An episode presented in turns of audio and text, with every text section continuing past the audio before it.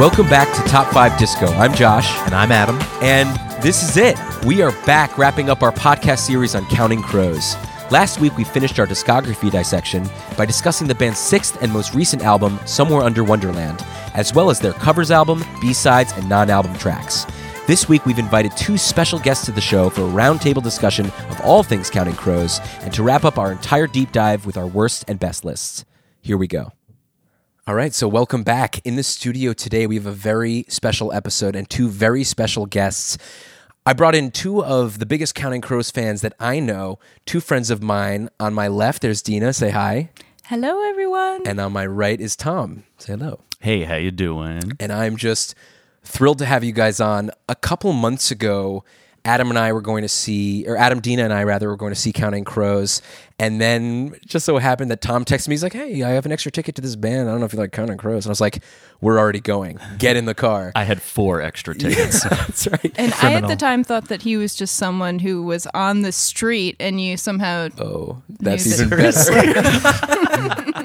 but anyway, the four of us driving down to see Counting Crows. hey, this guy likes him. The four of us going He's down got a beard. Got a beard. to He's see probably into Counting Crows and just the discussion that was happening in the car, I was just like, this is the podcast. I cannot Yeah. wait to have you guys in the studio.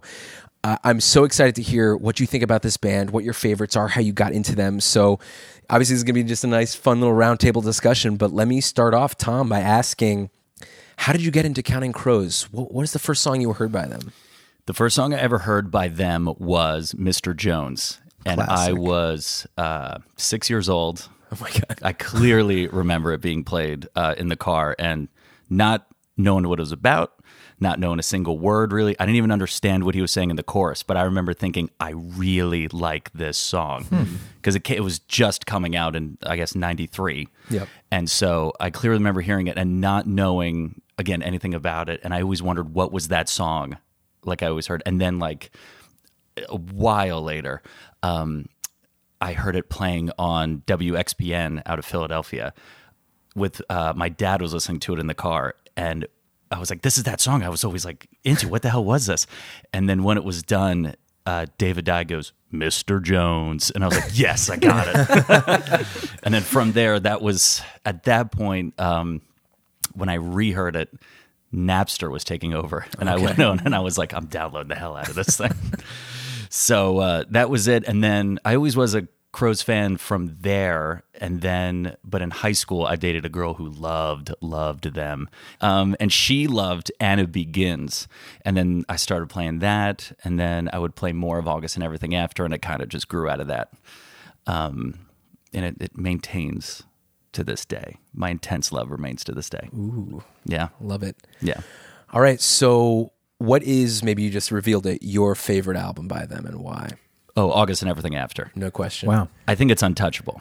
Wow. We touched it. I'm sure. I remember the discussion in the car. I Yeah, remember we, going we like, sort of previewed it in the car. I was like, you guys are. It's not your we favorite. were on the same team. Yeah. You yeah, to were. me, I think to both of us, it's a great album and super solid, but doesn't not capture what I love as about a the band. Oh yeah, man, it captures it perfectly. It feels very singer songwritery to me. That's what I love, and it's so. Isn't that the point?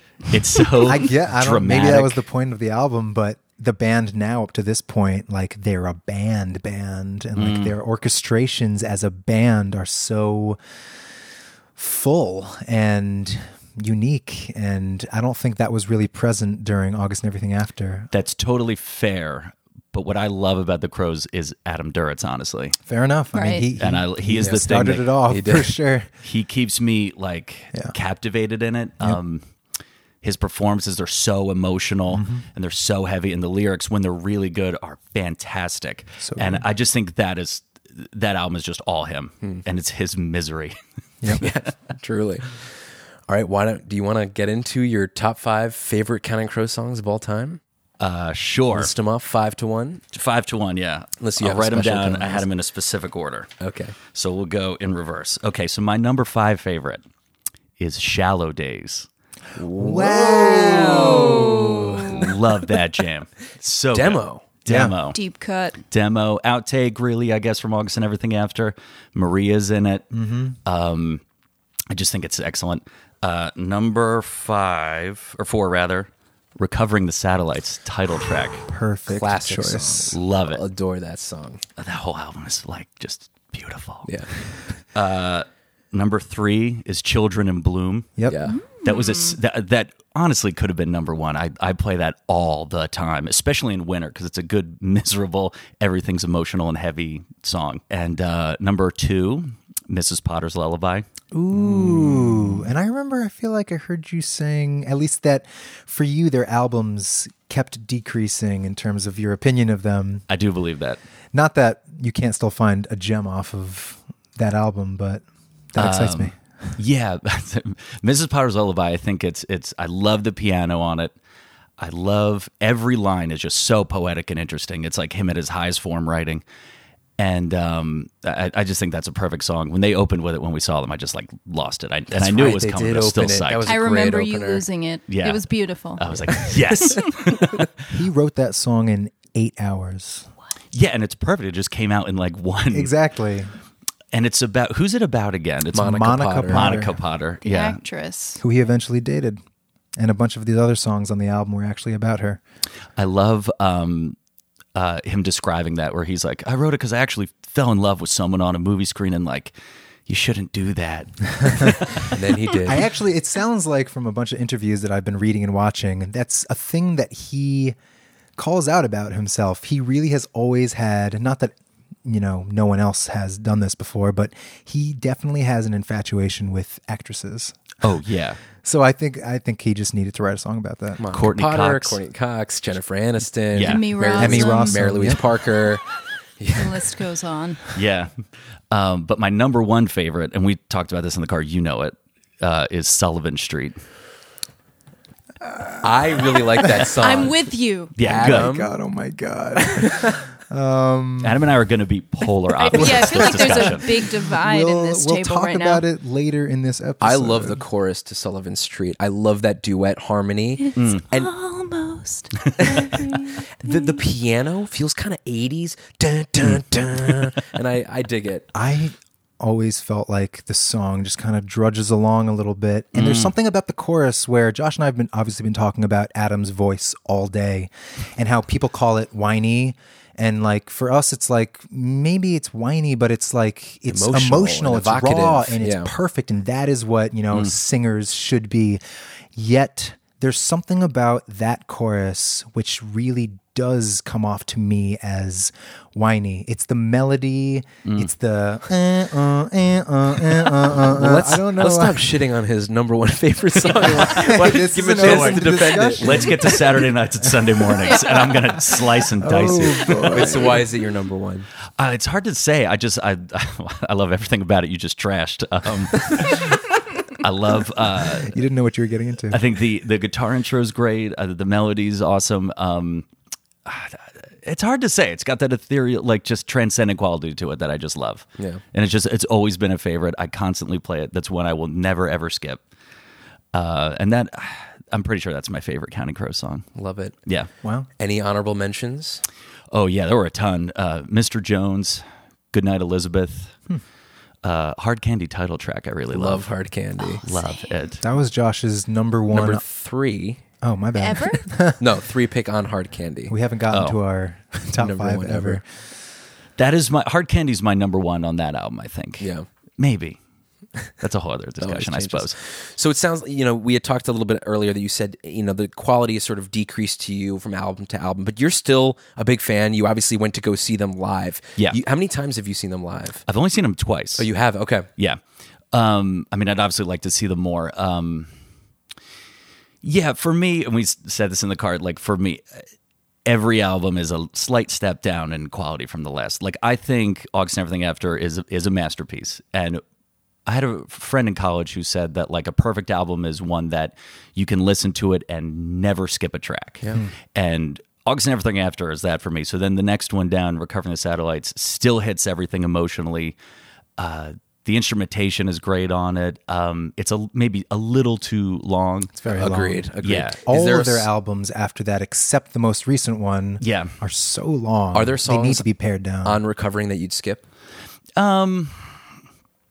I mean, you could maybe drop Mercury if you Yep. wanted. Yep. Drop it. We're all nodding. Uh, Consensus. Monkey, I would drop. no. I heard him do Monkey live once, and it was yeah, it's fine. It's fine. but for me, that's like a really emotional, dramatic album. Yeah. and like it's like all dressed up, no place to go. I'm like, this kills the tone right away for me.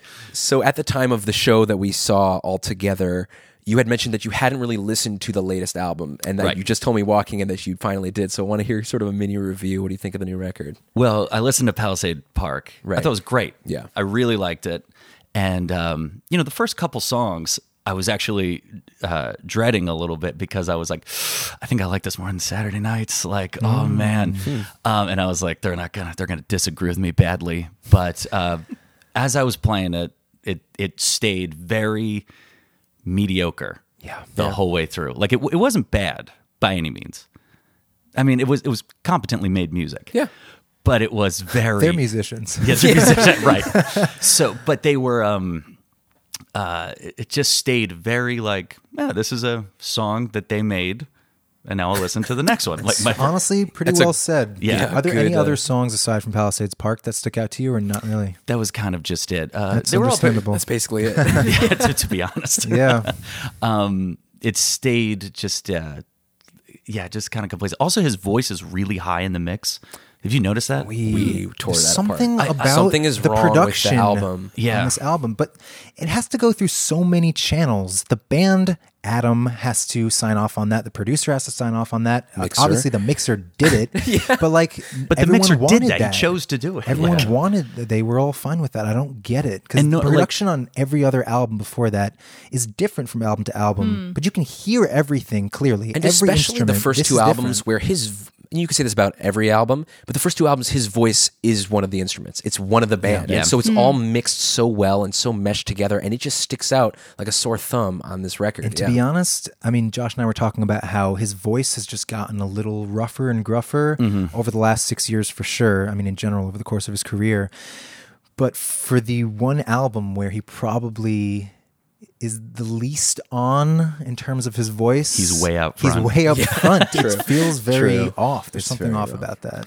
yeah, which is that, unfortunate. That was one of the things I noticed right away on it, where I was like, "Is this correct?" Because I listened to like a streaming version of it. Yeah, And it I does thought, sound at times like a really good demo. You know what I mean? yeah. It, it was uh, off. that was a bit of a letdown. I'm like both happy and sad that we all feel the same way about that. Yeah, Yeah, well, we haven't heard from Dina yet but yeah, Yeah, I, I'm with you. I found it kind of unremarkable, but I do really love Dislocation. I think dislocation. that I remember a crowd sticking pleaser. out to me too. dislocation. It's funny. I think the production brought that down a peg for me Hmm.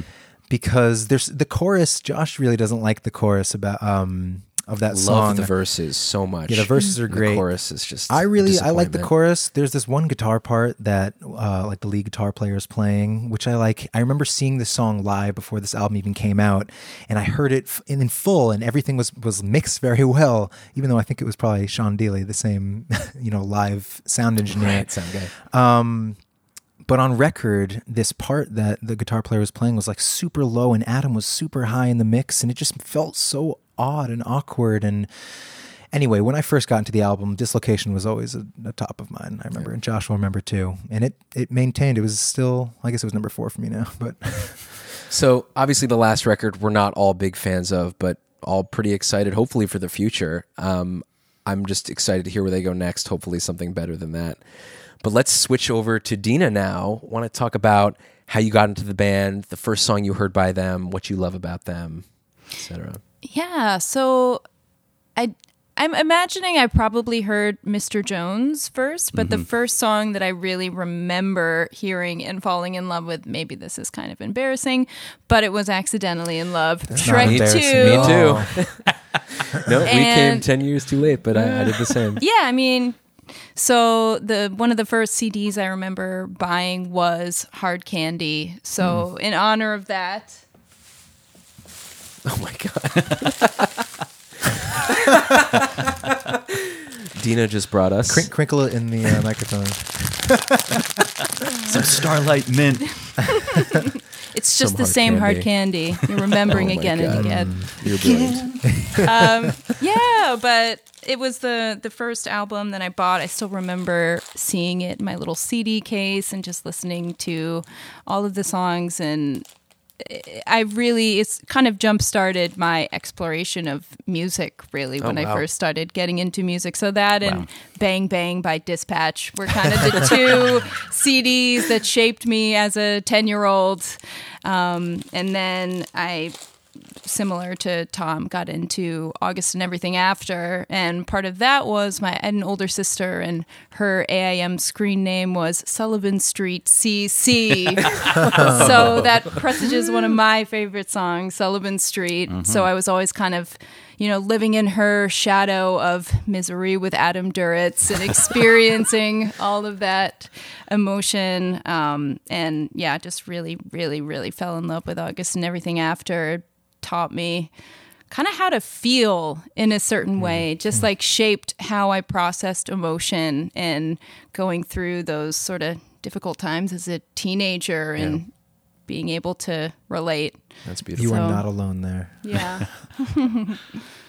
so that was how I got into Counting Crows. and you said August is your favorite record. Absolutely, hands down. I can I've listened to it probably thousands of times. Yeah. if Sounds not like tens Adam of and I are thousands in- of times. are, uh, Same thing of step. happened in Motion City soundtrack. True. I was floored in the car when you guys said it wasn't your favorite. I was like, seriously? yeah, like are you we will rank true the albums at the end of this, and you'll hear where it falls. But uh, Okay. yeah. So you have your top five songs of all time prepared. I do, I do. So my number, f- my number five was pretty tough, but I ended up going with High Life. So beautiful, that song. beautiful strings, Well and I done. remember listening to it for the first time and just thinking like I've never really heard a song quite like this. It was just so poetic and long and expressive, and I loved the the string instruments and Adam, I think you called it their most experimental song. For yeah. sure. For sure. I was telling Josh earlier that Adam Duritz once listed off the three songs that he thought sum up Counting Crows and that he would like show to someone um, if they wanted to know what Counting Crows is about. The first one was Round Here. The second one was High Life. And the third one was actually 1492, the first song off of uh, Saturday Nights and Sunday favorite. Mornings. uh, but yeah, I mean, I think in I think the reason was because even he said that High Life was just it showed where they were at that time in terms of their experimentation in the spoken word. And I don't know if you know this, but A- Adam was uh, upside down when he sang that song. He was trying to get like a more tense vocal take, Yeah. so he literally like He was put his- literally upside down. He was like on the floor. I don't think he was like hanging from no, the no, ceiling, no, but he no, was no, like but he was on the, on the floor with his like legs up on a chair. yeah. uh, love just him. so that got like I yeah, I know. That's So how he recorded guy. the That's how he song. recorded that song specifically, and just like that chorus. Yeah, I mean, You said it. Those Talk- strings. talk about it. yeah, the, the the strings, the kind of tempo changes, it all just works, and it's so beautiful. Yeah. You, you you feel like there's like magical fairies around you when that song is playing. Yes, I there's agree. something so lovely about it. I like it. So that's my number five. My number four is Saint Robinson in his Cadillac Dream. Whoa. That's what's up. I had such a good day today listening to it over and over and over again. my huh is just to interject for a second. Um, that song is really cool. To me, it feels a little out of place on this desert life. Do you not feel that? Do you feel like it, it ends the The album final well? song? Yeah, I mean, it is kind of an out of place song, and I think that's why I like it so much. You feel like you're in a weird toy store or on a Carnival. carnival. that's a really good way ride. Super colorful, actually. yeah. and it's it's so playful and the imagery the the lyricism in in the song is like unsurpassed for me and it has one of my favorite song lyrics of all time in a mm-hmm. house where regret is a carousel Yes. ride. We are, We are spinning, and spinning, and spinning. there's a girl in her basement I coming out of her shell. I mean oh so good. And again just with the the way that the song evolves and the tempo changes and all of the kind of strange musical instruments that Yeah. he uses it's a really special song so that's One of my favorite parts on the album, even if honestly that song probably is not one of my favorite songs on the album, but I love the end of that song. Get into my car and drive. Great way to end an album. So good. Uh, number three is Catapult. Ooh, Good one.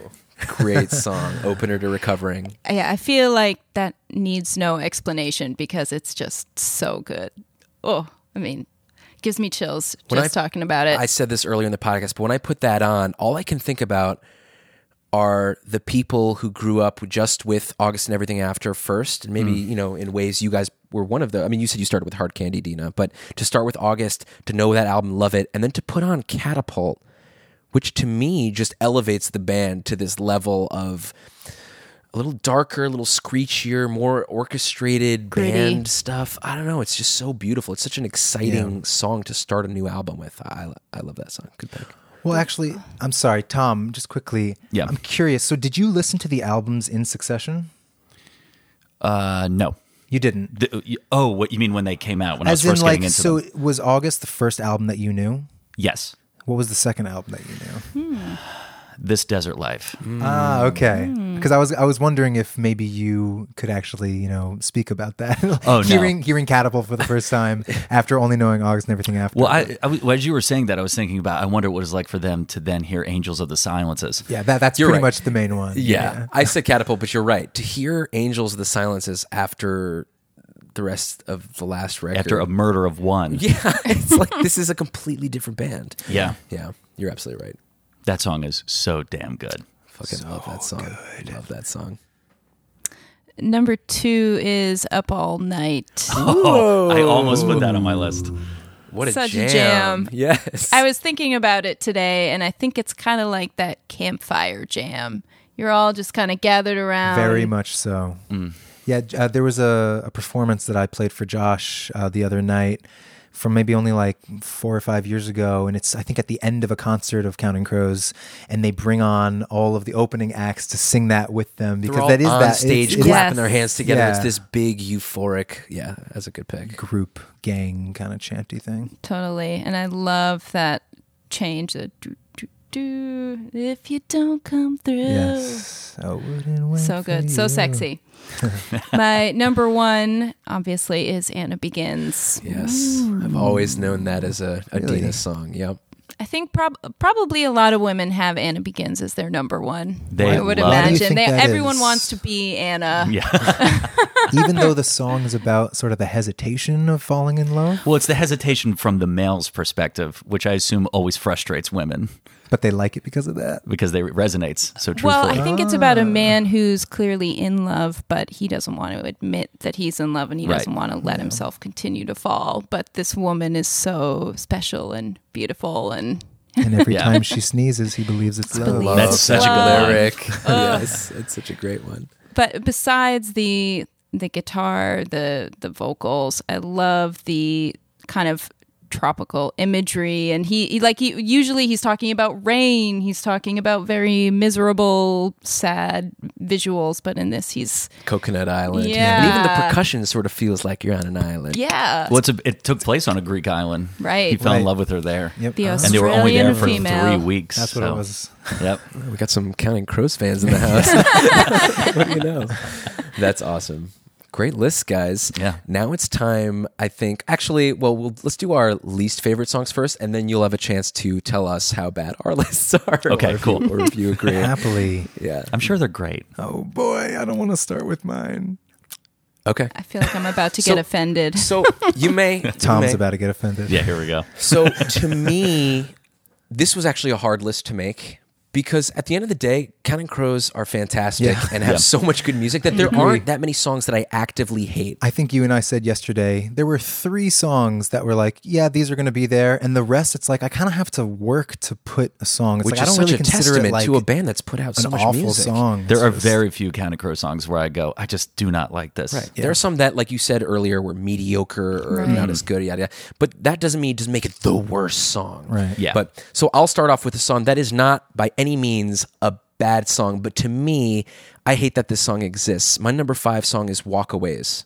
Oh, I always because this me this song is pointless. I wish the album recovering ended on Long December or ended on a different song. To me, Yeah. you have this epic anthemic conclusion to the album with Long December. It's like a lighter in the air sing along, and then you just have this skeletal sketch of a song that didn't go anywhere. It's also Long December is also this like glimmer of hope in kind of a, an album of despair, Yeah. and he just kind of needs to put that last uh, song in about like a one night stand of someone who's leaving. Like even after that, it's like maybe this will be better than the last. No, she's leaving again. Reminder, I'm miserable. Uh, my number five is Sullivan Street. Whoa. It's so, sorry. so wrong. I, you said that was your number one song. I think it's my favorite song. Yeah. I feel Oh, so man. bad putting that on there. I mean, But- I'm not personally. It's okay. no, no, no, no. I just Take the way home, Tom. it's uh I agree with what you're saying. I don't think this is an awful song. I don't personally like it, and this is probably the first one I'd take off of August and everything after. Uh, I had to reach. Before Ghost Train. Ghost Train would be the first thing I take off. I like Ghost Train, and I p- particularly I would love. take off Raining in Baltimore before Ghost Train. I agree with that.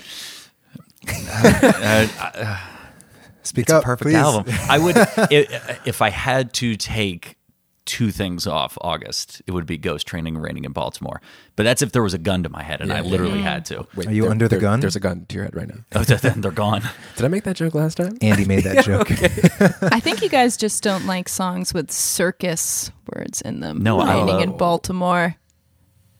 Oh, like the big top is crumbling down. We love Miss Potter's Lullaby. I was going to say, That's that's, true. all circus. tilt-a-whirls and there's all that imagery no but sullivan street i mean i already kind of unfortunately shat on what you were saying before so i don't need to go into why i don't love this song um but again i don't think it's like an awful song i just had to find number five for this list and i Yeah. chose sullivan but street it, it, you know, had a happy home with Tom. That's okay. It There we go. I love it. My number five pick is Mercury. Like we said, skippable song on Recovering the Satellites. I said earlier in the podcast that I actually don't hate the studio version of this song. sorry you mean number four right What did I say? Number five? Yeah. My number four. Go on. Uh, I don't actually hate the studio version. I hate the live version of this song because it goes on forever. He usually extends this song way longer than it should be, and he's constantly like, "Oh, this is not a song about love. It's a song about addiction." I'm just like, "Shut up." He Like, always does that. but see, normally I like stuff like that, but for whatever reason, this song does not hit me in the same way, and it's just such a nothing song that I just don't need it. Fair enough. My number four is Possibility Days, the last song on Somewhere Under Wonderland. Not a good one. Ah, that one stuck out to me as I was like, this is passable, I suppose. Yeah, I mean, I, I feel like they were trying to go with another kind of holiday in Spain with that Right. song. Um, I don't know. I think the chorus is really awkward. Josh and I were talking about how, again, on this one, he sounds kind of whiny, not in a good way. I guess already my number five and number four are songs where I kind of hear him being whiny. I think that's just a coincidence, but something about Possibility Days, like when I first heard like the first 10 seconds, just the those piano chords, I was like, okay, this could be something. And then he starts with just like a very cliched uh, pattern, and then it continues for the chorus. And I don't know. It's not, I'm not a fan. Not so good.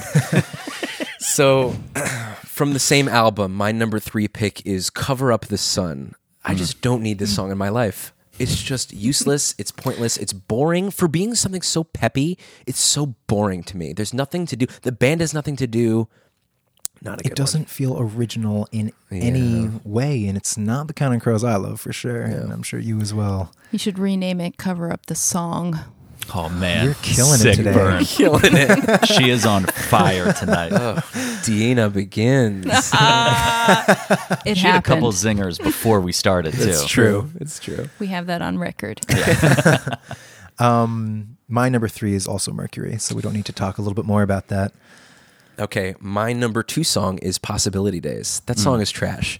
It's a, it's a bad bad song on a bad album. Bad, bad, bad, bad. And it's just and when that album starts off so promising with Palisades Park, which is really an incredible song. And When I was- Palisades Park and Possibility Days are the two ones that were written prim- primarily by Adam. Just Adam. The other ones like were with you know some of the other members of the band. I band. don't know how he listened to this song, and his vocal performance is terrible. Mm. He's goodbye and good night. it's like so hard to listen to when you're. It's hard to take the song seriously. So many of his piano ballads are so stark and beautiful. One of my favorite songs on Saturday nights is on a Tuesday in Amsterdam long ago. Him, just him and the piano, the most bare bones, beautiful, haunting, expressive vocal Yeah, performance he's yeah. ever done. And then to go to the next album to do Possibility Days, it's baffling to me how the same man wrote that song. It's a it's, It's- a very good point. Number two worst song of their careers, Possibility Days. Mm. Number two for me was "Cover Up the Sun." So yeah we don't need to talk about that again. The new one is not that good. Unfortunately, No. I think we may have the same number one song. I know we do. So can we say it in The tandem? number one worst song that Counting Crows have ever done is "You, You Can't Count on Me." I, I oh, so agree. So corny. I so so hate bad. that song. And that was the single. That was the single off that album. That was the only one that he did a music video for. That was the one he wanted to showcase. And every, any other song on that album would have been a good single. It's it's nuts. I know Tom is excited to shit more on the album. I love that album, but that is a stain on the album and a stain on their discography. It's embarrassing that song. I was listening to re-listening to Saturday Nights uh, very recently, and I was trying to really like it more than I do, and I was like, "What? What am I missing about this I'm freaking album?" so curious. you love fourteen? Do you like fourteen ninety two? Love I love a 1492 lot of songs. I think it's. I, I literally, when I was making notes, I was listening to it at work. I wrote down, "fourteen ninety two is a stupid song." Are you talking lyrically? Because musically, lyrically, it's, it's- very similar to Angels in a lot of ways. but it's it uh, musically I I don't find that uh, s- uh, Saturday Nights rocks nearly hard enough to warrant the theme. Wow. Hmm. so interesting. And I, like I even made the note, I was like, nothing in this first half of the album rocks anywhere near as hard as Angels of the Silences. Yeah. I just need to read a lyric from 1492. Wh- When he lists the dates, I was like, this is a That is Yeah. actually the one thing that I said. Yeah. There's something kind of stupid about it, but I get what he's going for. But I agree with you there. Skinny girls who drink champagne, then take me on their knees again and pull me up and out the door to railway cars and tranny whores and morning spreading out across the feathered thighs of angels. Uh, uh, you know, it's good. I tried. Dina, what do you think about this album? Because we sort of grew up in our fandom with Counting Crows Yep. just as this album. Well, before, obviously, you know, a little bit before, but this was the first album the two of us were anticipating together coming out. What do you think about the record? Yeah, I think I prefer the Saturday night side to the Sunday morning side. Um, and also recently, I, I rediscovered Los Angeles. Actually, after, since we saw him perform um, back in August, that's and right, that and the Yeah. story that he shared about him and Ryan Adams and all writing different verses, and um, yeah, such a good song, such a good chorus. Um, It's interesting. That was one of the songs on the album. Not our I think We were not loving. Although I will say, I remember that he This played is- that that song, and I was like, "That's special," just because I don't Yeah, think they it really never played that a clicked with whole me lot before, live. but then hearing It that did sound great live. backstory and then Hanging Tree sounded great live. Oh, shit. It really was. Yeah. And Cowboys, obviously. I mean, Cowboys is a good one on that, yeah. Cowboys. I'm glad you said. I like Cowboys, and I really, really like Come Around. Yeah. I think Come Around's real That good. was my number that was one. Josh's on that number one, and I, was love- surprised by that. Do you? I think that sounds like completed to me. That sounds like a good, complete Counting Crow song. Whereas the rest of it sounds like uh, ca- uh, them going, "We should make a Counting Crows album now." Interesting, because I wonder, Yeah. like, I would think you'd really like, you know, when I dream of Michelangelo and Washington don't- Square, these sort of folky. I like it's Washington not the same as Square. August at all, but there's sort of a folksiness that they haven't been as bare bones in a while. I like uh, when I dream of Michelangelo, but like, look, he took one a great lyric from "Recovering the Satellites" and wrote a song hmm. around it. He actually started by writing "When I Dream of Michelangelo," couldn't finish it, And then decided to wrote- Stuck it in finish it in yeah. terms of "Angels of the Silence. Oh, well, I'll eat my hat then. At least you're not eating crow. oh, oh no! Man, two can play burning that it up. I do Uh, yeah. really like Washington Square, though. I think that I like could have it. been on August and everything after. Yeah, I also like the what's the French one with the French? Le title? Ballet Ballet d'Or. d'Or. I like that. which they also played at the concert that we saw. Yeah. and there I remember you, you like pointed out you're like it was on uh, Saturday nights or whatever, and I was like, all right, I'll listen, and it sounded good because I honestly I I played it a little bit when it came out, and uh, here and there after, but I would almost always skip over it. Like when I wanted to listen to Counting Crows, I would go, well, I'm going to listen to one of the other great ones first. It is a long album. There's a lot of tracks on there, but I also love it.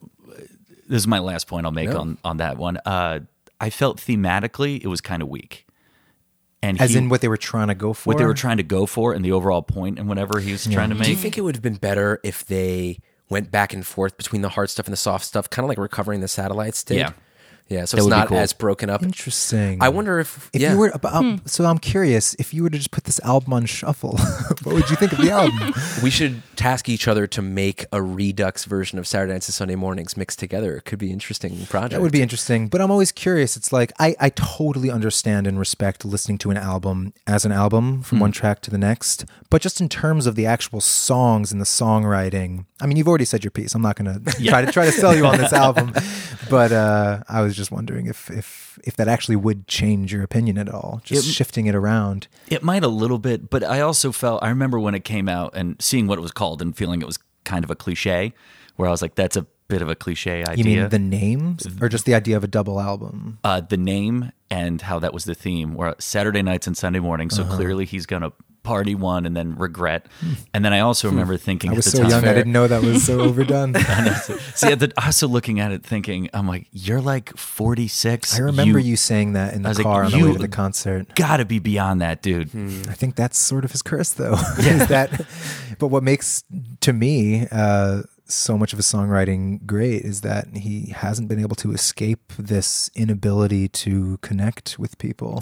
Yeah, like a I'm, like I'm sure he hopes the same thing. You Yeah. know, I'm sure he would want to be past this at 43 or however old he was when the album came out, but he's not. Mm-hmm. He's not. and still isn't.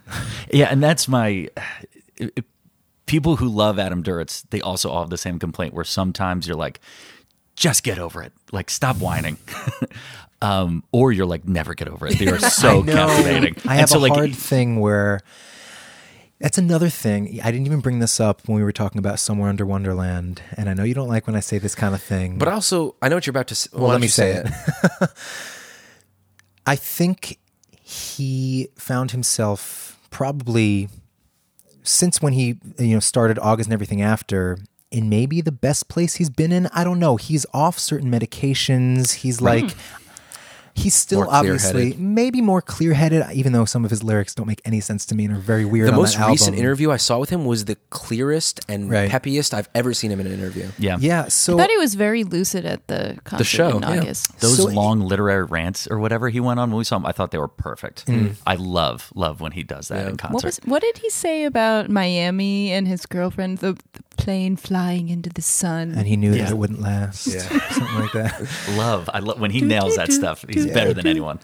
But I think that he's maybe at some sort of place of complacency or Yeah, you know what I mean? Where totally.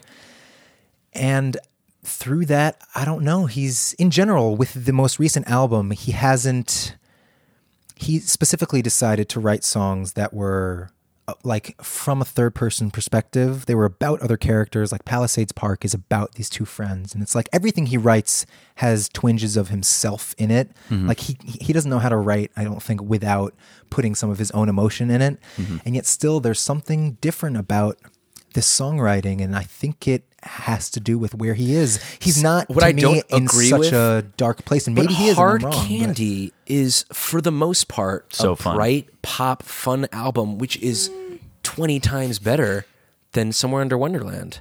So I don't agree necessarily that. I don't know if that means that he was in a great place when he wrote that, though. I guess what I, I thought you were getting at is sort of him being happier or more content with life leads to lesser music. But I, I Well, I think recognize I am. a lot of the. that is where I'm leading, but, but you're, don't. you're think, saying you can still write great happy pop songs and not be happy. That's fair. for sure. I mean, just look at the lyrics of what he's writing. They're sonically. I think he actually likes the juxtaposition sometimes of Yeah, he definitely lyrics does. that are very down, but the music that is very up. Look at American Girls. That's the best example. One yeah, of the best that's what I was just thinking me. in terms of hard candy. Um, so I don't know. You know, we were talking about this with like Motion City soundtrack, And you know, I was saying the same thing. I like he has a uh, wife and a kid, and maybe that's why you know the songs aren't as great to me But and you. we were but- also talking about this with our Brandi series, and I sort of came back at you with Brandi was worried when she got married and she had kids, and she was so happy that her song wouldn't be good, songs wouldn't be as good anymore. And one of the twins, one of her bandmates, was like, "No, when you're happy, you do everything better, including writing sad songs." That's true. Which It's I from person to person. yeah could be person to person. Yeah, I, he still or maybe wrote I'm God of Ocean Tides, optimistic which in that I way. still like. He's still able to write these things, Yeah. but I don't know. But also, when he was doing Saturday nights, I think he was also in the throes of his mental disorder. I think was like really killing was- him. Yeah. We we never even discussed this, but he has a dissociative disorder, Yeah. which makes life seem like it's not real. Yeah. It's I a mean, crazy it's thing. I. I remember reading about it one time, and it makes everything feel like false and imaginary. Yeah, Like like everything's a long-ass disappearing. acid mm-hmm. trip, like you're not something. really participating in life. Sounds awful. Yeah, sounds really so, hard.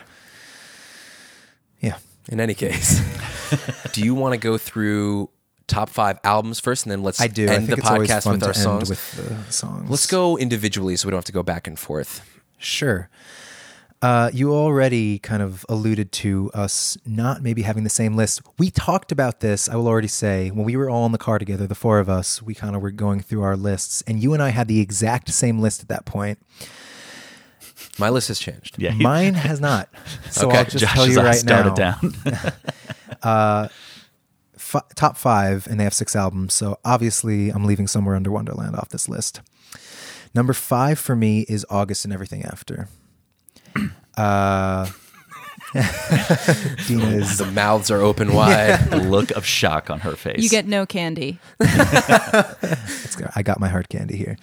Um, That was the joke she was making. It's okay. He hasn't eaten all day. It's true. it's very true. I've been just going. I don't even know how long we've been doing this. Just nine hours straight with nothing to eat. It's been about 10, 11. Oh boy. Um, one, two, three, four, five, six, seven a.m. All alone again. Ooh, good reference. Go for it. Um, Okay, so August and everything after. I think I've already said this, you know, during this episode specifically, but I really think that, and Adam, I'm not even gonna say Adam agrees with me. Adam has said that he thinks "Recovering the Satellites is actually the band's first real record because Adam and I agree with this is all about you know the band as a whole. And my favorite thing about Counting Crows is what every instrumentalist brings to the songs that Adam writes. Um, and in August and everything after, I think the band creates a, an awesome platform for Adam to sing and do his rambling melodies and lyrics and whatnot Storytelling, and I world think- building. And obviously, it worked out so well. It worked out for them, but still, for me personally, my favorite is when they are a band and all of these orchestrations. And there's something a little bare, which is really nice about August and everything after, but I prefer it a little fuller than that. So number four for me. Do you want to chime in? I mean, with my own. uh, no. Okay, I'll just do I had, I had a quick point to make Go on ahead. that. You were talking about how good the band is and following him and things Yeah. like that. I was listening to them live today and thinking, who's following who here? Because you know when he sings totally like off tempo and he's going all over sure. the place, um, and I'm listening to They the have band, to react. They're staying on but following him at the same time, and I'm like, who is really That's leading this band point. it's right an extremely give and take thing, and their live shows are just amazing. And from the get go, they wanted to be. Adam wanted them to be a band that Hmm. was playing off each other like that live. I didn't even say this uh, in any of the past episodes, but Adam said I, I heard him in an interview. He said before their first gig on their first major tour, I think after like uh, for August and everything after, right before the gig, I think it was in Vancouver or something like that. They were sitting on the grass, and Adam was just like, "I think today in Rain King, I'm just gonna like put my hands down, and you guys are gonna come down with me, and I'm gonna take it somewhere. I don't know where it's gonna go, but you guys are gonna follow me, and we're gonna find our way out of the song." And they're like, "Why?" And he's like, "I don't know. I think that's just kind of the band I want us to be." Before their first show of their first tour, and that is the band that they have remained. I just love that. I would have been like, what? Yeah. it's like You're we didn't practice this, man. um, yeah, but anyway, Hard Candy is my number four. Um, still definitely not one of my favorite albums of theirs, but at least compared to August and everything after, it is fuller in terms of like the band orchestrations and whatnot. Not that I need, you know, nicer, catchier melodies.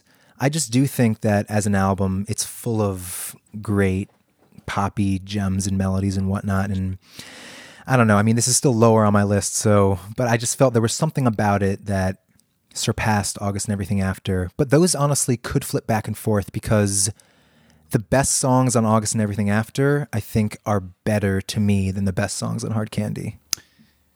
Totally. I'm sure you would agree. Um, number three for me is Recovering the Satellites, which honestly, on a given day, could be number one, could be number two. These Yeah. next three really flip around. Yeah. I love Recovering the Satellites and researching for this podcast. And by research, I mean just listening back to these albums that I've already known for years. I got more and more into Recovering the Satellites because I think it works so well as an album, production wise. Everything works with one another. It's just such a great point in their career. This is them getting into being a full band, and I love it. But it still has elements of his desperation that obviously, you know, remain and, and it's back there on Saturday nights and Sunday mornings. But I mentioned uh, to Josh earlier that like this desert life is a little bit lighter, even hard candy. There's some more lightness to it, but there's something about just that album right after August and everything after. They're a full band for the first time, but he still is like feeling the same things that he was feeling in August and everything after. I don't know. Great. Such an amazing record. Number two for me, and these do flop all the time. Uh, flip flop, not flop. They're not flops to me. Saturday nights and Sunday mornings is my number two record. I think that the band is their most mature as instrumentalists on this album. I think it's Adam's best vocal performances. I'm not even talking about lyrics or anything like that. I think he is just so emotive, which is just Adam in general, but this is above and beyond. And I think every single member of the band just comes in with amazing parts to these songs. And it shows their abilities of doing extremely hard rocking numbers and then extremely stripped down, but not even stripped down. It's just like more acoustic, delicate numbers. It's amazing. Um, and number one is This Desert Life. uh, because to me, it brings me somewhere. It really brings me into this magical dreamland of Counting Crow's goodness. And it really, there's something about that. You know, like Josh, when you and I were talking about Coldplay uh, for our first podcast, I didn't put Viva La Vida at number one. I don't even remember where I put it. I know that Rush of Blood was number one. But I'm almost going back on what I'm saying here. I think that this desert life as an album even though we talked about how hanging around and and st robinson don't really feel like the rest of the album you think mrs potter's lullaby and whatnot i still think that it works so well as hmm. an album as just so many colors and it's dreamy and druggy and experimental and it's still got everything i love about them and all of the nuances. And anyway, I, I could gush for days about this desert life, but that's my list. Very good. All right, mm-hmm. my turn. Number five, August and everything after. My God. I know, I Who know. are these people? Yeah, But Jesus, to me, I'm leaving. Round Here is such a masterpiece of sound and storytelling and music and feeling. Nothing else on the album hits that level of mastery to me. So my, my second favorite song is a murder of one on that album. I, I adore that song but it's nothing like round here. It doesn't sort of bring me to the same place. Hmm.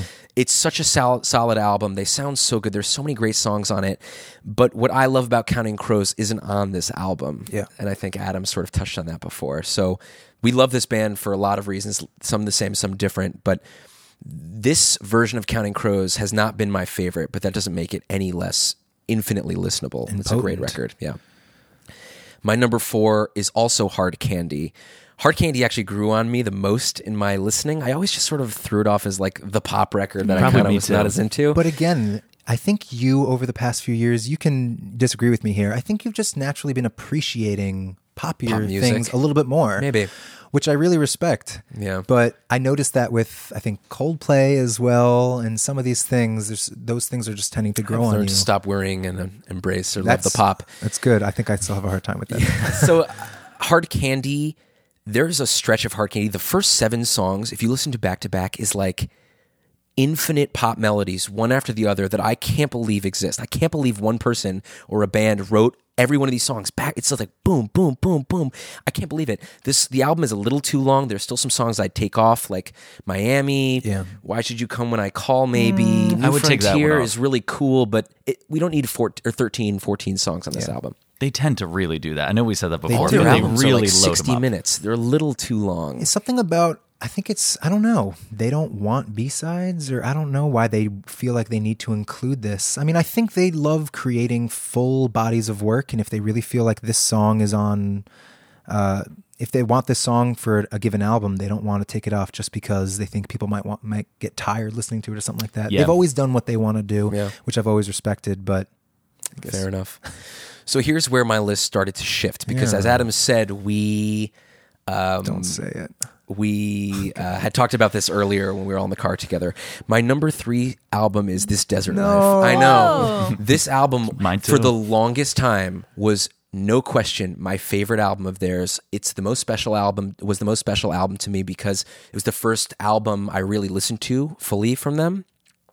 And just like Adam said, it takes you in a world. It is just so interesting and experimental and psychedelic and warm. And there's so many songs on that album that bring me to a higher place. Yes. I mean, it is just unbelievable what they can accomplish in that album. But if I'm trying to think of album wise, album to album, the sequencing is wrong on this album. And it's just been distracting me more and more. Hanging around couldn't be less um, introductory for an album like this. It sounds nothing like the rest of the album. Hanging around is Yeah. like this fun jam, hanging around, and just I'm not can huge you, on that song. How can Yeah, you put hanging you. around and high life on the same album? It just hmm. doesn't work to me. And honestly, Miss Potter's Lullaby, love that song. Was in my top five of the album. To me, even that doesn't fit with the body of the album. That stretch between Amy Hit the Atmosphere, Four Days, All My Friends, High Life, Colorblind, Colorblind I Wish I Was a Girl, Speedway is just like this masterful mood that they set that I cannot get enough of. Hmm. But they, unfortunately to me, ruined it a, li- a little bit from the album listening standpoint. Sorry, Dina, but St. Robinson is not one of my favorites. And to bookend what was once my favorite album by my two least favorite songs on the record really brought this album down to me a little bit. So Where would you you would have rather rather them be the last two songs so you could they shouldn't them? be on here. They should have written better songs. That's What do, what do you want me to say? It's all they, they don't, subjective, they don't fit on this album, and it, it's become more and more distracting to me as I'm starting to listen to these albums as a whole. More, mm, I don't know about more than I usually do. Yeah. but yeah, I know that was it. It hurt me too to No, drop hey, it to it's- number it's three, all good. um, because this is always my number one. We'd always both Adam and I would tell everybody, "Oh, this Desert Life is the best Counting Crows album." My number two album is Saturday Nights and Sunday Mornings. I, you know, everything that Tom said is completely valid. Um, I don't agree that it comes off as immature or what have you. And it sounds like you're mostly talking lyrically. You also had problems with the structure of the album. But as Adam has pointed to, there are so many parts of so many songs on this record that I can't believe exist. I can't believe how great the band sounds. They sound so in tune with each other. This was the hardest album for me to rank our top five songs because I had 10.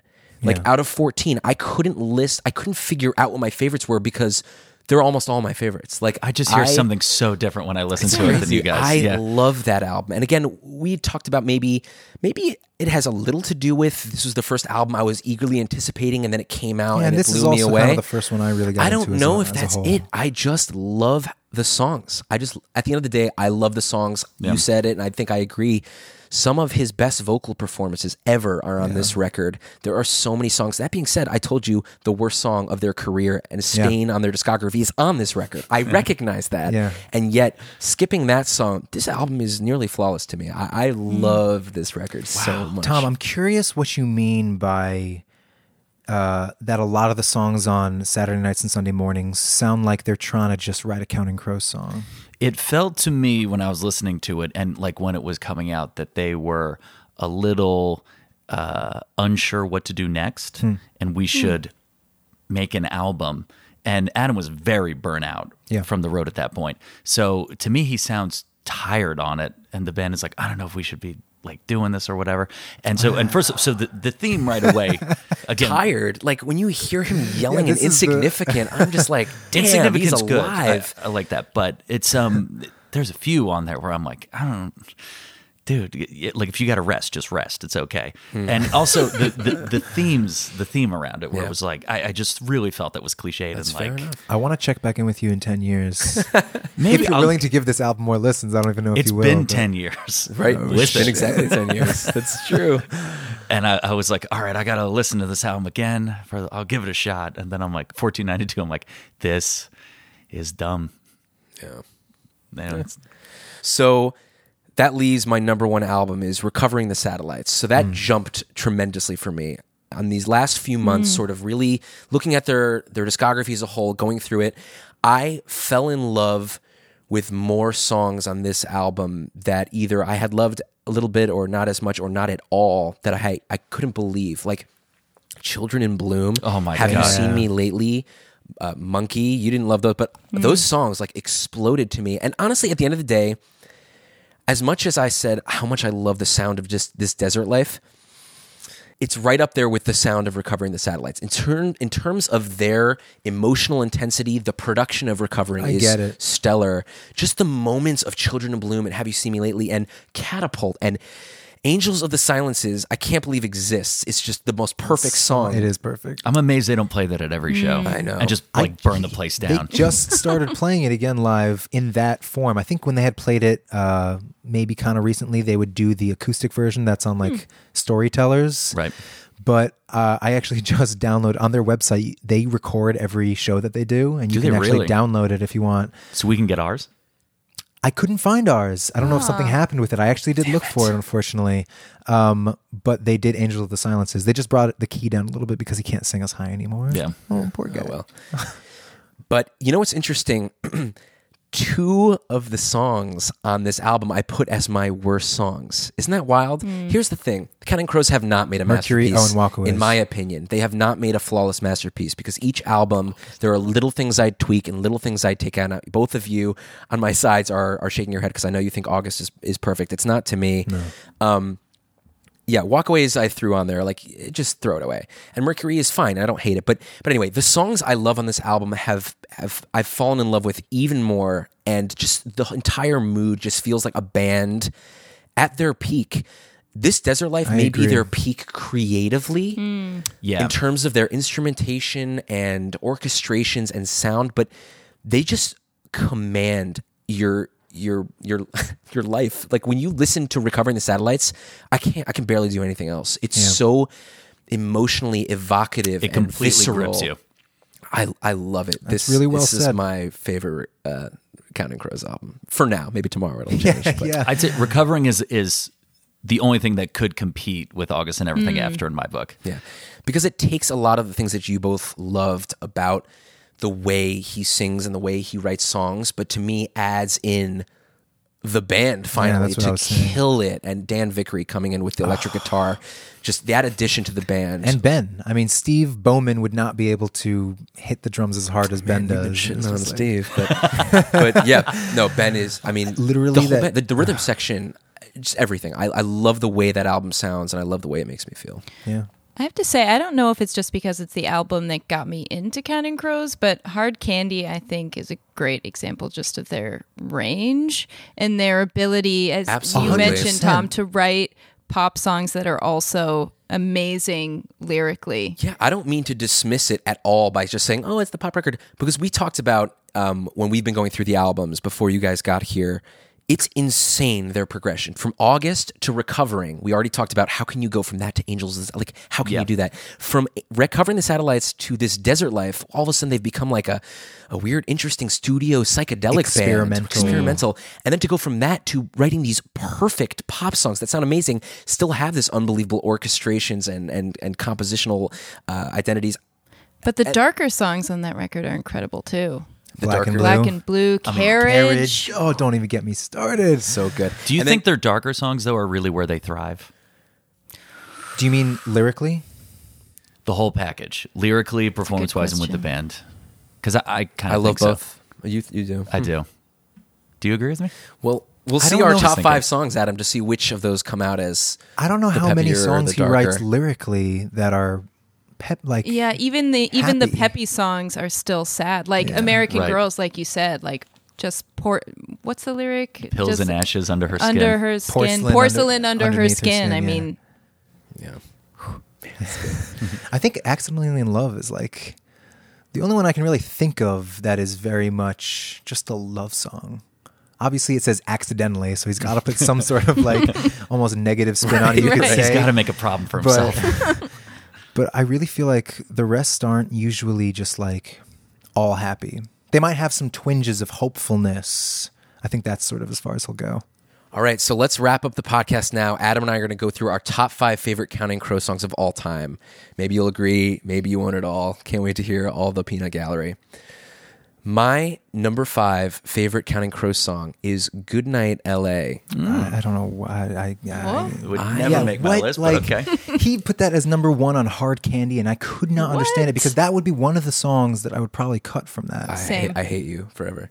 So for me, this list is impossible. There are so many great songs. I am so in love with this band and how many great songs they have. It's o- almost overwhelming. And they don't even have that many albums. Yeah. It's really impressive. So to me, the way I did my top five, maybe I should have said this before, Fair enough. is I'm doing the five songs that I want to listen to right now, no matter what, no questions asked. I'm not saying it's their best. Sure. I'm not saying it's hmm. historically my favorite. I'm saying right now what is connecting with me the most. Mm. Amen. Goodnight LA is a band on their poppiest record doing a slow piano ballad in such a beautiful way. It is so lush and warm. That one chord change when we talked about, oh man, I Bright blue and gray. it's gorgeous. And the way this, this song ends is the most beautiful outro, his vocal wailing on it.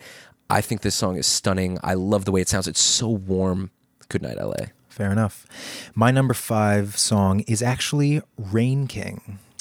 Oh, nice. Um, I'm happy to see that there. Some I redemption. Yeah. love that song. I think every version of it, the normal sort of studio version that they play like up tempo and live, and the softer version that's on a couple live albums, um, so good. And it's it's a testament to how good the song is at the core. There is something about that song that just makes me very, very happy. Don't cry. and I really felt the need to put that on here. Um, even if, yeah, this list is always changing, but there's something about this song. I, just, I need, I need to do it, so I did it. My number four song is the first one we'll have repeated between the two of you High Life.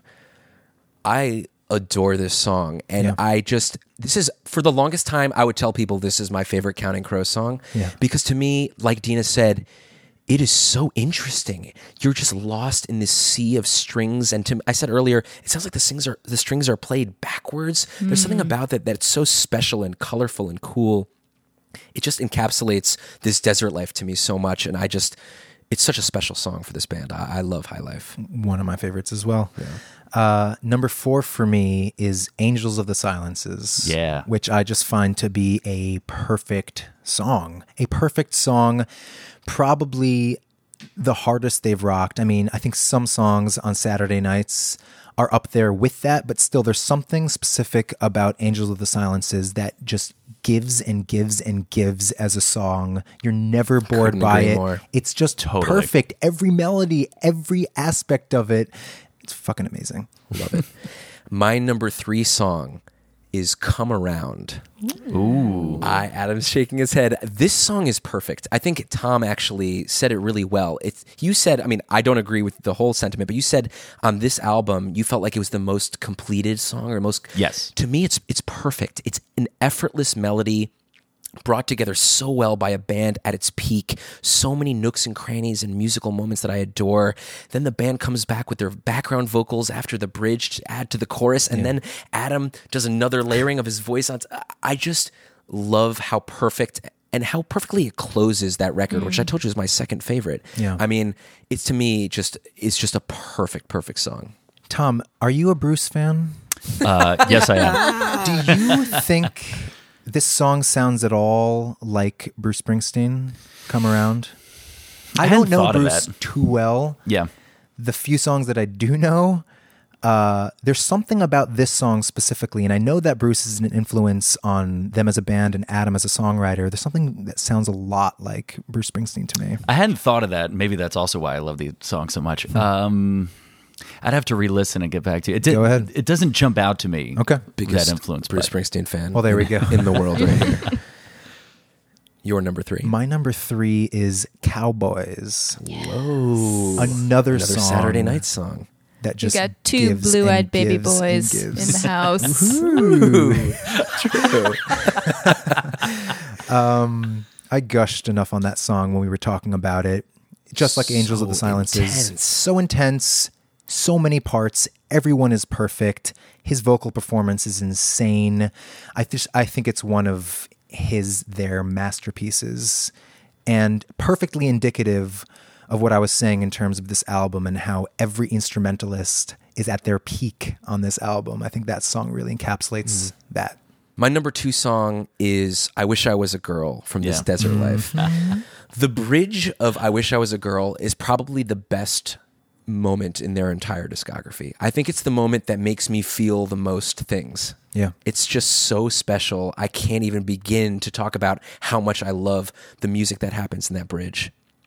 I, I adore that song. And the whole song I love, but that part specifically put it so high. I, I can't, yeah, I'm going to start tearing up th- thinking about I Wish I Was a Girl. I love it. My number two pick is Sundays off of Saturday nights and Sunday mornings. Um, the co- what's hmm. interesting about this is that it was partially produced by the producers of This Desert Life. There is something that brings me hmm. right back to that album in its actually- dreaminess. I'm hypothesizing that it was actually recorded during the same sessions and they sort of brought it out of the demos and sort of added layers or something to it in the Saturday night sessions. But yeah. So, and I guess I didn't know that for the longest time, but that song always spoke to me, and I think that's why. And the choruses are absolutely perfect, but one of my favorite musical moments in life, in all of music, is the outro of Sundays when he's just layering all of music, people. himself layering his little vocal lines on top of his own melody and like the other band members are doing that and it becomes this like cacophonous mellifluous dish Bliss. Let's of say that. goodness Yeah, it's it's perfect. I love that song as well. My number one favorite Counting Crows song of all time is "Angels of the Silences." Wow. I think that's always been a Josh Yeah. Josh I tune. can't believe it You agree? exists. I It's a great cannot song. believe a song of this good kind of exists. When I listen to this song, I am yelling and s- singing at the top of my lungs. I want to feel every drum hit, every guitar screech, the guitar solo, the harmony. Everything comes together in this perfect song that is so aggressive, emotive, beautiful, interesting, well orchestrated. Just everything comes together in this perfect slice. I just can't believe they wrote this song. I, I think it's the, their best song, the best song they've ever written, and I just ugh. Well, I put it at number four, so I agree Yeah. with you. I just think "I Wish I Was a Girl" is slightly better Mm. because that is my number one song. And I think- Really? Whoa. I think I've known that for a while, to be Wow, honest. Um, I've always known deep down. But another song that just keeps on giving. It's one of those things. I'm I'm finding these pieces where every section that they go to is perfect. Works so well with the other. This one has the bridge that Josh was just talking about. Definitely one of my favorite musical moments as well. Hmm. The outro is insane. The choruses are beautiful. The verses too. I love that guitar riff. Just everything about this song. And also what I like is that on an experimental record, this is still like the rockiest song on that record. So they're able to take some of their rockiness and their folkiness, I guess, and the experimentation and like almost all of the past two records and the current record combine into this song. It just, yeah, it gets me. Great, great list. You want to quickly go through any sort of honorable mentions? To me, Round Here could have been on my list. I think that song is perfect. I can't stop singing it constantly. For sure. All the time. I can't stop singing so many different parts. His voice is perfect. The mood he sets. Oh man. So I, love was I was Here. saying before when I put Hard Candy, you know, above August and Everything After, um, I was still saying that I think the songs from August and Everything After, I think Round Here and Rain King are better than the best songs on Hard Candy to me. So I 100% agree with you. Round Here could have been on there. Um, talking about Hard Candy, Carriage definitely could have been on my list. That's I love that song. I, I find it to be immaculate. Um, High I had- Life as I well. had for me. recovering the satellites, the title yep. track. Recovering the Satellites. I love that song. I do too. Four days, maybe. I still think that High Life and I Wish I Was a Girl was slightly above that in terms of this desert life. Um, Honestly, to me, I think Palisade- Goodnight Elisabeth is probably my favorite. How good is that on recovering. song, man? Interesting. How Not a favorite of mine. well- Behind Catapult. Yeah. So you Good were night, saying it sounds like that album could be on August and Everything After, That's and that true. was That's the tr- that first song, song, that they that he wrote after August and mm. That Everything song would After. fit so the fact perfectly that on you that guys record. love that so much is is interesting. That I is a don't, I don't love crushing that song to hear. I was just about to say I would actually consider Palisades Park I understand that because mm. it's it's pretty masterful and it's pretty exciting. We're about to talk maybe just briefly about where we think the band's going to go next. When I first heard Palisade Park, I was like, this band is about to do something special again. Like it's this it's progressive, it's interesting, it's storytelling, it's jazzy at mm-hmm. times, which they don't often do. When they played it live and you pointed out that that this was on the new one and I hadn't heard it yet, I was like kind of into it. I was like, really? And they're not that hot on this album? Like this is mm-hmm. this is good. It's a great song. It's very Yeah, exciting. it's the flip side to Hanginaround. It's like this is what opens the album. You're like, oh my god. Yeah. and then you're like, mm. dirt. the rest of it just doesn't come up. Yeah, so that would be for me. yeah. So yeah, any any guesses where they're going to go next if they have a place to go? I don't know. I have a. Got no place to go, but there's a girl waiting for me down in Mexico. They should do that maybe. Uh, like Ooh, a Mexican folk album, perhaps. Oh my god, no. That'd be awesome. I, see, my I, I wish I hate to be cynical, but my since my thought is like they tend to go down a little bit in quality. Each one, uh, in my mind, I'm like, well, the next one's just not going to be if that trend continues, not that great. It's understandable. And I unfortunately, you know, when they tour, I I kind of see them getting a little complacent. And I see them I see them touring like with 90s nostalgia acts unfortunately. I and they're They've been so much touring with better than that. Matchbox Twenty for the last however there were many like two years in a row. One was Rob Thomas specifically. Well, Adam, you've seen them what twenty times? Twelve. Twelve times. Let's let's not get ahead of ourselves. Just twelve. But how is Yeah. that? How have they kind of evolved over the course of? Live. So Yeah. the interesting thing is, I wish I was present as a person for the first concert I saw because I think that was probably their peak for Yeah, me. And that, would was have been right the best before concert. Saturday Nights came out. Um, It's in 07. I just have seen him naturally. He can't sing certain songs the same way anymore. So they don't play as many of their harder songs, which are some of the my favorite songs. I mean, I, Angels of the Silences, Cowboys, even I mean they do I wish I was a girl, but uh yeah, I totally agree with what you're saying in terms of complacency. And Yeah. uh, the live show is a good point because even now, like for years, they've been closing with the same exact songs. They're just, they seem to be just not in a rut. Complacent is the perfect way to put it. And I don't want them to make another Somewhere Under Wonderland. I really want them to make the next generation of Counting Crows. That's my exact sentiment because mm. when I saw that they were doing the 25 years and counting tour, I was Yeah. like, come on. I was like, you could put out an original album and just tour behind that. Like, I can envision a future where they tour with like Better Than Ezra or something.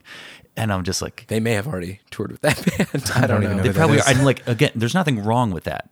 But they're just, But you're right. th- they could easily tour on great material they put out themselves. Adam and I have sort of started the podcast, started this podcast, sort of saying we don't really fully understand why the world doesn't understand Counting Crows. I love this they're band one of the most much. misunderstood bands in the world. yeah, Why? I, can't imagine people listening to the stuff we're listening to and it not connecting with them. Yeah. So it just must mean you you you have this band sort of in their mind stuck with '90s radio hits that you've never sort of followed up with and listening to the albums or or you're I not don't know. willing to literally go in and listen to every single song of their discography, which is a lot to task someone with. But I think that is the only way that you can really get That's the one breadth. of the reasons we really wanted to do this podcast was to introduce people, hopefully all the listeners, to a band that they never knew was this great.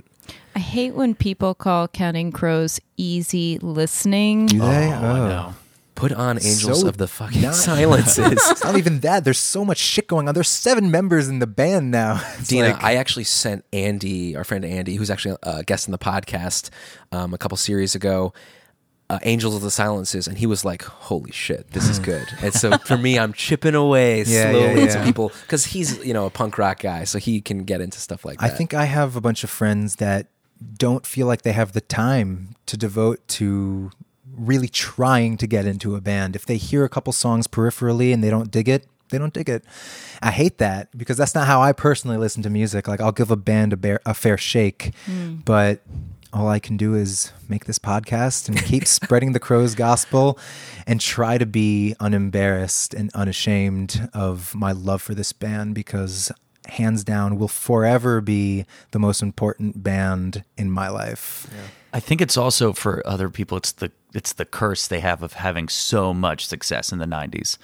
Like when you're when you're that popular, there's always going to be like a bit of a backlash in some and way. Adam You're- even shut down some of the August and everything after like promotion because Yeah. that's what he was afraid of. Mm. Yep. They were gonna do a, a music video for Rain King, but he was like, "No, this is we're getting too big. Like the world's gonna hate us." they suffer from the same thing that you know we'll have to do a whole nother podcast on this but one of my favorite bands of all time is actually Barenaked Ladies Yeah. a hmm. band that nobody takes seriously probably similar. less seriously Yes, than agreed. counting crows Well, because they have all some of their songs all their hit songs are popular are jokey, hokey, yeah. which is such a disappointment to me for a band that has an unbelievable discography of, of unbelievable songwriting. Yeah. Like, oh man. So similarly, you've got these big 90s pop rock alternative radio hits, and people just sort of see them as novelty now. And I, um, I, it's sad to me that Counting Crows has suffered that fate. When you listen to Recovering the Satellites, there are so many moments on that album where I feel like I'm listening to the best band on the planet. Yeah. Yeah. On the fucking planet. That album also is timeless. There's Yeah. something timeless mm. about it. And unfortunately, I also think a lot of people can't get past Adam's dreads. I'm, I'm, I'm not joking. I J- think people. The elephant in the room. I think. pe- I, yes, exactly. I, I think they're cool. I agree with you. I mean, nowadays it looks maybe I mean, a you gotta little. pick well, a and better the fact that they're not real. no, they're fake. well, they've always been extensions, but I, you know, I read something where he said he came out of the uh, hair salon, you know, with them, looked at himself in the mirror, and saw himself for the first time. Really, so he, I don't know.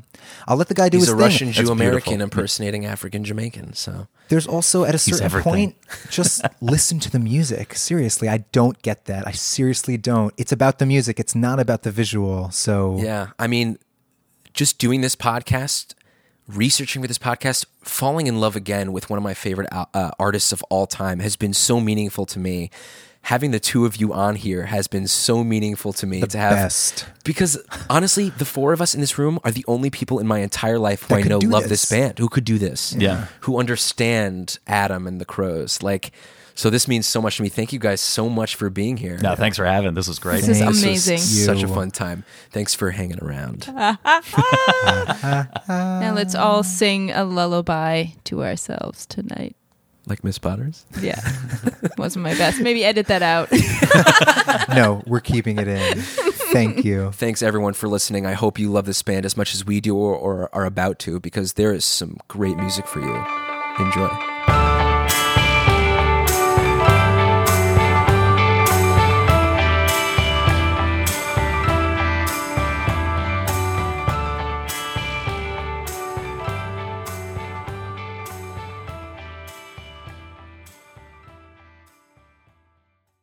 Can you introduce me as Deanna Begins?